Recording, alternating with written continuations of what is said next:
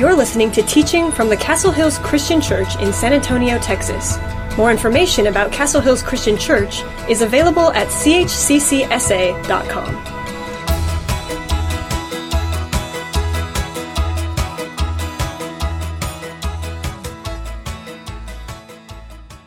If you're ever looking for a way to like uh, catch up on a nap or uh, just learn a lot more about Minecraft than you ever needed to know, just grab my, uh, my five year old, my six year old, just grab him and like talk with him because he will talk your ear off for days about Minecraft.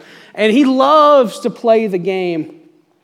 Um, but for those of you who don't know, uh, commonsensemedia.org describes Minecraft as a virtual sandbox that gives players all the tools they need to explore a vast world, harvest resources, create nearly anything they can possibly imagine. The story in Minecraft is whatever the player wants it to be, as players customize their worlds and the creatures in it and how they choose to interact. One world might feature the aftermath of a zombie apocalypse with players forced to build mighty fortresses to withstand the nightly onslaught of the undead hordes, while another may be a peaceful Zen garden that encourages visitors to find tranquility. Throughout the Minecraft multiverse are infinite possibilities, and it's up to you to create your own. When I think about what Minecraft is, uh, I think of it as sort of like uh, digital interactive Legos uh, with a little bit of a story thrown in there. It's available on all kinds of platforms, and my kids have sunk hours and days and possibly even weeks of their life into this game. And essentially, what you do is you explore, you gather resources, you craft or make things, and then there's combat in it as well. Um, they have creative modes, which means that like you can't die. You just build stuff and you have fun and you have unlimited resources. But then there's also survival mode, um, where like there are creatures and things and experiences that will attack you. And this process, this game, really encourages creativity. Um, it can help promote strategic thinking which you have a child, you probably know strategic thinking, long term planning is not something that kids naturally have, right? And so this game can, can really produce that. And I don't know about you, uh, do we have any planners in the room? Any people who like to plan? Okay, there's a couple of us in here. Uh, planning can be good, it can be healthy. And there's a, a lot of benefit to planning and kind of having strategic thinking about your life. But planning can also be harmful. And what we're going to talk about today is that it matters how and why we plan. That it matters how and why we plan. See, if our planning is driven by fear or scarcity or selfishness, it can be harmful to us in the long term. The Bible has something to say about this in the book of James, chapter 4, and we're going to look at, at that today. So if you have a Bible, um, you can go there. I'm going to be reading from the English Standard Version today. James, chapter 4. There's Bibles in the seats in front of you as well if you need one. In James chapter 4, James talks to us about what healthy planning and unhealthy planning looks like. I'm going to read from verses 13 through 16. Come now, you who say, Today or tomorrow we will spend, we will go into such and such a town and spend a year there and trade and make a profit. Yet you do not know what tomorrow will bring. What is your life? For you are a mist that appears for a little time and then vanishes. Instead, you ought to say, if the Lord wills, we will live and do this or that. As it is, you boast in your arrogance, and all such boasting is evil. So whoever knows the right thing to do and fails to do it, for him it is sin. One of the things that I've learned in life is that we like to control. We like to control things. Think about the different areas of your life where you are just holding on for dear life to try to maintain control of those areas of your life. I think about the schedule, what we do day in and day out, our routine. A lot of us who are planners, we love to maintain control of our schedule. One of the ways I see this play out is when I interact with teenagers. We just got back from this middle school CIY event, and I cannot tell you how many times I got questions about the schedule. What are we doing now? Where are we going next? When's this happening? Why is this happening? Do I get to do this? Do I get to do that? Are we going to do this? Are we going to do on and on and on and on? And one of the things that I try to teach by example, and it drives them crazy, especially if it's their first time traveling with me, is I just won't tell them. like they'll ask things, and I'll be like, "You'll find out when you need to know. I'll tell you later." Or if it's something that's been in the schedule that are given to them, like, I think you have a schedule. You can go check that out for yourself, right? But why do we ask that? Why do the teenagers obsess over when we're doing what we're doing? Because we feel like when we know what's happening next, we're in charge. And we're just grasping to this sense of control. But it's not just with our schedules that we do this. I think about me as a parent, the way I interact with my children. If I can just get them to behave a certain way. When we're at a restaurant, if I could just get them to not throw tacos around the room. Like, we want to control that, right? Maybe for you, it's your finances man, if I could just save more, do more, buy more, if I could just have more, if I could just get to this certain place in life where I earn this amount of money. Maybe for some of you, it's your image, the way you present yourself, the way your friends and family think about you. I want to make sure that I control and maintain an image of a certain look, a certain aesthetic, a certain role in life that I want to present myself as having. If, if you have a social media profile, you know really carefully which pictures go and which ones don't. If one of your friends tags you in that picture that you didn't want them to tag you in, you're like, take that picture down because you're trying to control the image that you put out to the world. We love control. But James says something really interesting there. He says, What's your life? It's a mist that appears for a little time and then vanishes it.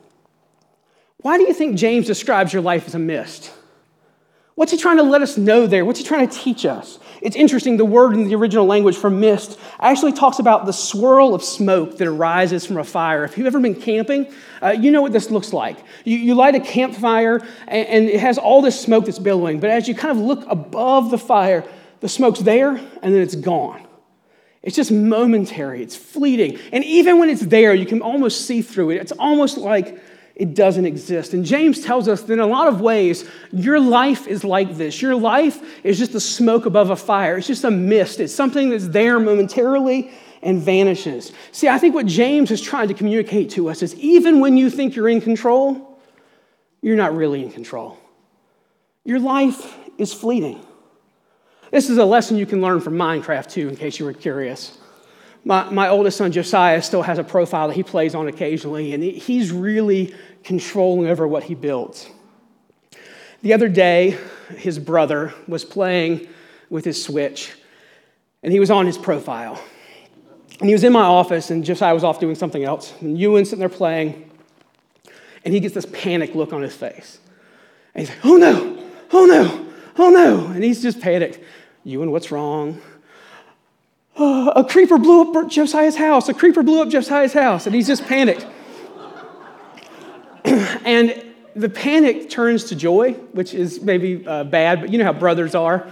And they, he realizes that he gets to tell his brother that the, the creeper blew his house up. So as soon as Josiah walks in the room, guess what? A creeper blew up your house. And Josiah was angry and frustrated. But there's this sense of control that Josiah, my older son, wanted to maintain over this Minecraft world. He had built something that was exactly like he wanted. And all of a sudden, his brother, just playing on the profile for five minutes, a creeper blows it up. And he realizes in that moment that the things that he thinks he has control over, he does not really have control over. What James chapter 4 verse 15 tells us is that we should instead say if the Lord wills. If the Lord wills. That's an interesting phrase. The word Lord is, is, is really interesting to me. It actually means like the owner or master or someone in charge.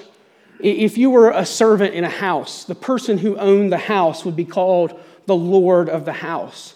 In the Roman Empire, the ultimate title of Lord was given to the emperor. And here, James uses this word for master or one in charge, the person who owns something and then does all the decision making. That's the title for God that he chooses to use here, the Lord. And the word for wills means decides, calls the shots, makes the choices. What James says we should be saying is if the owner, the Lord, the God who's in charge of the universe, decides to allow something, decides to do something, then and only then it'll happen. In our family, we have a, a practice where we take turns determining what restaurant we're going to go out to. And uh, my kids are pretty uncreative. I like to try new things, but we find ourselves in a rut sometimes. But the person in charge that week gets to, to say where we're going to go. And it never fails that when it's like mine or my wife's choice, the kids just pipe in really quickly with what they want. Because they think that if they put it in our heads, they're going to influence our decision making. And I don't know how you are as a parent, but what I do is I pick any other restaurant, right? now, luckily, we don't serve a God who works that way. He's a much better father than I am. But I think sometimes we think if I just put this in front of God, God's going to take it because that's what I've offered him. And what James says is no, our approach should be different. Our approach should be that we ask God what God wants.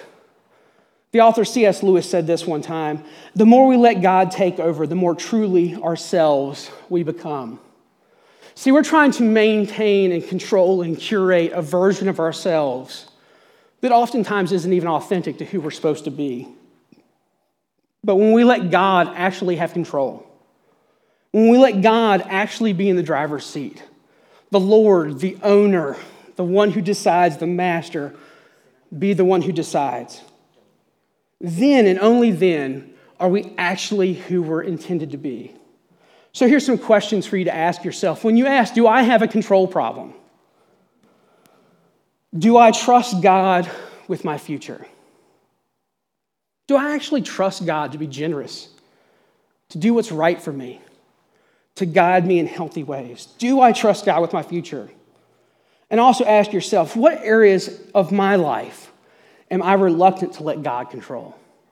Is there some part of me, some part of my life that I'm just holding on to control? What areas of my life am I reluctant to let God control? Because the reality is that a lot of us, we like to control. And some of us know we like to control, but some of us need to, to realize that about ourselves. We don't just like to control, though, we also like to consume. Look at the plans that James is criticizing here in James chapter 4. This is what the people say when they plan. Today or tomorrow, we will go to such and such a town, spend a year there, trade, and make a profit. See, their plans are about financial success. That's what they plan. And for a lot of us, when we think about the things that we do plan, we think about career tracks, getting ahead in life, our retirement plan. Those are the things that we like to invest our energies planning.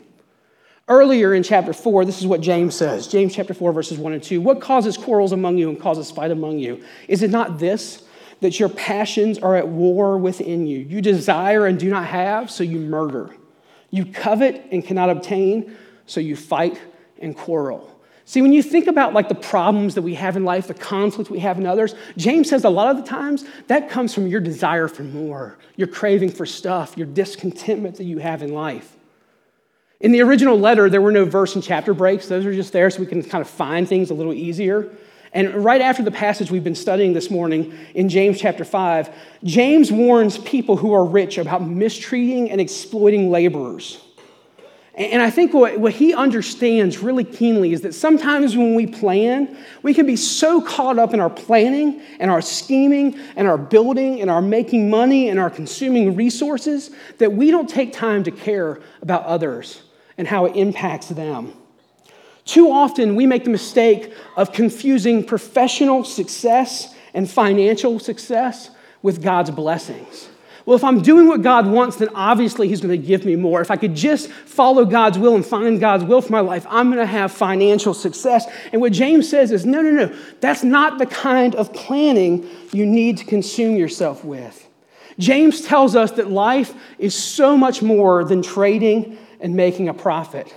If I were going to use the Minecraft language for this, I would say that life is more than crafting and it's more than filling your inventory. My kids love to do this little trick where they kind of uh, scheme in Minecraft. You can change your settings from creative to survival. And in creative settings, you have all the stuff in your inventory, like in unlimited. And so they'll go and like build all the things in creative and go store them in a box and then switch the game to survival mode and go grab the stuff out because they can't imagine playing this game without having virtually unlimited resources. But I think about us in life. When we ask ourselves, do we really trust God? Do we really trust God to be in control? The answer is yeah, if we have all the stuff we want. if my inventory is full, if my bank account has a cushion, I'm in a comfortable home, and, and I'm successful at work, and I have that position I've wanted, and I have the vehicles I wanted to drive, and got my kids into the right schools, and I can buy those shoes I want. If I have that stuff taken care of, then I'll let God be in control. Our problem is that oftentimes, in the pursuit of these things, we've harmed other people and we've neglected what God cares about. Jesus tells a story in Luke chapter 12, and it's in response to kind of an interaction with the crowd. Someone comes up and there's a dispute over between some brothers about how they're going to eh, distribute the inheritance. And this is what Jesus warns the person who asked him. He says, Take care and be on your guard against all the covetousness of this life, that it does not consist in the abundance of his possessions. In other words, like we can be consumed with like getting stuff, but life does not consist of the abundance of our possessions. It's not just about how much stuff you have. He goes on to tell a story about a, a wicked man who was a farmer and had some success. In fact, he was so successful that the, the barns he had to store his grain weren't big enough. So, what he decided to do was to tear down his barns and build bigger barns. And this is what the story ends with God says to this man, Fool, this night your soul is required of you, and the things you have prepared, whose will they be? So it is with the one who lays up treasure for himself and is not rich toward God. See, the reality is that we live in a culture that's obsessed with building bigger barns. We live in a culture that doesn't care how you get what you have. It doesn't care how you treat people around you. It doesn't care whether or not you love your neighbor or not. It doesn't care whether or not you're generous and kind. It only cares if you have. And Jesus says, Your life is more than what you own.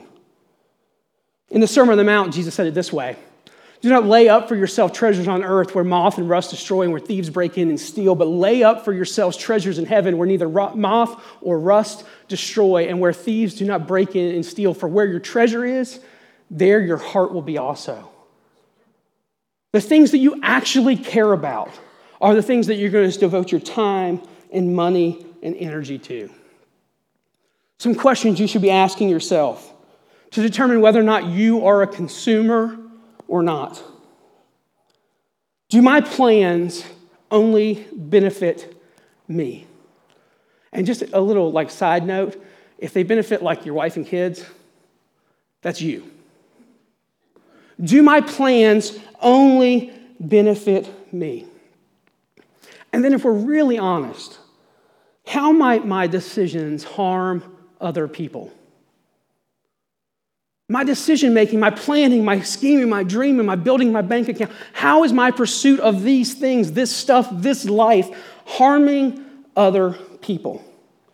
See, James warns us about our tendency to control and to consume. He warns us that some of us, when we plan, we're not worried about honoring God or doing what's best in life or making our lives better because that's the way that God designed us to be. But instead, we're worried about trading, making a profit. We're worried about what we can consume, and we're worried about just maintaining control over our lives. Here's something that I've had to ask myself Am I making plans and asking God to bless those plans? Or am I asking God to guide my planning? See, I think there's a way to plan and dream and have vision and chase after things that honors God. But it's only when we decide to let God, the owner of the world, the controller of the world, the master, the Lord, to get his will in our lives, that we're able to plan in a way that honors God. Are your schemes God's schemes? Are your dreams God's dreams? Does God care about the things that you care about? When Jesus prayed the model prayer, he acknowledges who God is, our Father who art in heaven. May your name be holy. And the next phrase is, is really powerful, but I think often misunderstood or overlooked. Jesus says to pray, God, your kingdom come, your will be done on earth as it is in heaven. Does your life reflect the realities of what God would get if He was completely in control? Does your life, your planning, your scheming, your dreaming, your vision for the future, does it look like what God would have for you? Or are you creating a plan and saying, God, this is what I've got. Come bless this thing? There's a difference. Proverbs chapter 3 is a pretty famous proverb. Trust in the Lord with all your heart and do not depend on your own understanding. Seek his will in all that you do, and he will show you which path to take. The order is important. Seek God's will and God will show you which path to take. And then verse 7, this cuts. Don't be impressed with your own wisdom. Instead, fear the Lord and turn away from evil. If you want to ask yourself, Am I really controlling consuming in life? Maybe you should spend some time pl- praying through and reflecting on Proverbs 3 this week. And ask yourself, the life of wisdom that Proverbs 3 describes, is that the way I'm approaching my future? I believe that we serve and love a generous, gracious God who has amazing things in store for us. And I think that we're selling ourselves short when we're doing the planning and scheming and not letting God guide and direct us into a beautiful future. My hope and prayer for you is that you will begin to not hand your plans to God and ask Him to bless them, but ask God to guide and direct your planning into things that make you flourish into the person that God has designed you to be and take you to the things that God has planned for you. Because we serve an amazing, glorious God who can do much more than you could ever imagine or dream with your life. Things that honor Him and don't just elevate us.